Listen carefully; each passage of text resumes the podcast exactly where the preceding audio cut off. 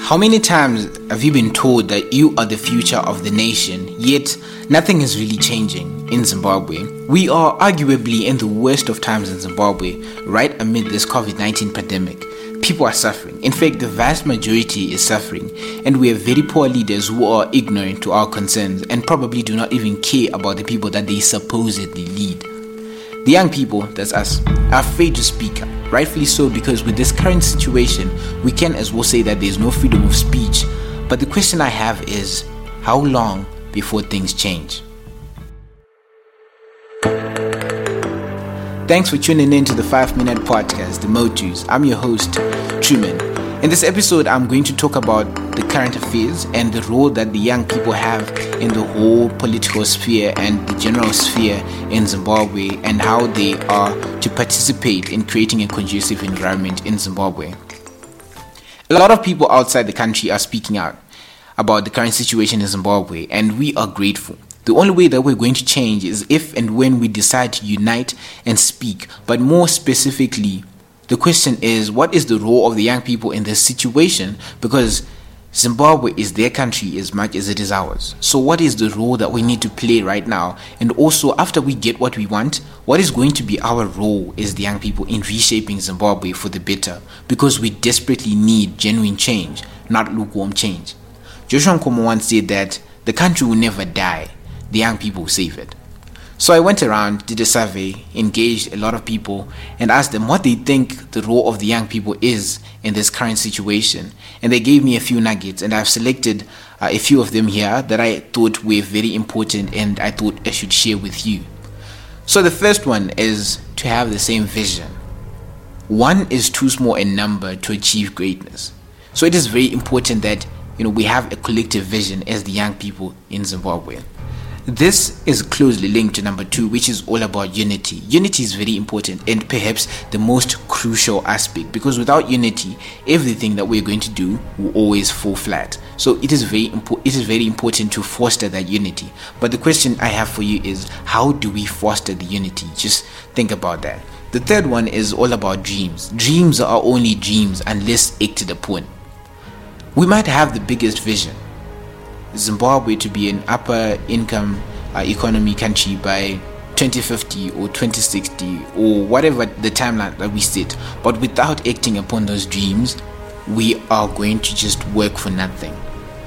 The fourth one is all about speaking out. For us to have change in Zimbabwe, there is need to speak out. There is need to be influential. There is need to speak for the majority. Because just imagine a situation where if where Mbuyane and Sekuruka Gui hadn't spoken, we wouldn't have been in this situation. So it is very important to understand that speaking out at the end of the day is going to be one of the greatest tools that we're going to use. But it is about how we speak and which platforms that we use to let our voices be heard that's going to determine a lot. The next one is a bit contradictory with a lot of people's mindsets because a lot of people think that the young people should not be actively engaged in politics.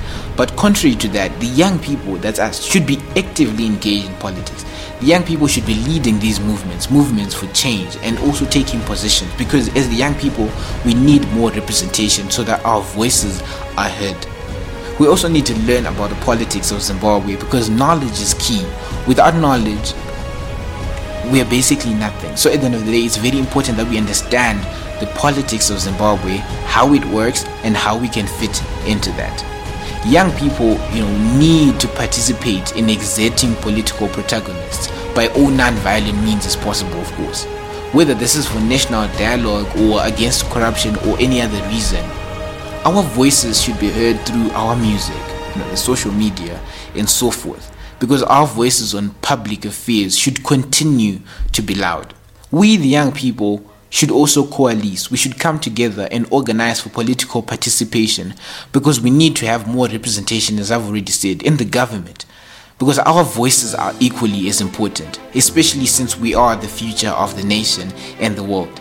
Young people need to influence political changes on all forums, be it academia, be it the government or the parliament, and so forth we need to engage and we need to let our voices be heard a lot of people have concerns over you know their safety their protection and you know at the end of the day people are generally scared to do anything here in zimbabwe but one of the people that i was conversing with said that Courage in the face of adversity is a personal decision. If more people become courageous, then change occurs. There are no easy ways around it. So at the end of the day, we really need to understand that for us to have change in Zimbabwe, it's going to take all of us. It's going to take our courage, it's going to take our bravery, it's going to take our selflessness and our unity to act. So these are a few nuggets that I thought were very important and I thought maybe I could share with you so that at the end of the day we have that knowledge, we have that idea to say we want to change Zimbabwe and here's how we can start doing that. Thank you so much for tuning in to the 5 minute podcast, The Motus. If you haven't subscribed, please subscribe and hit the notifications bell so that as soon as I release new content, you get it first. Until next time, this is The Motus.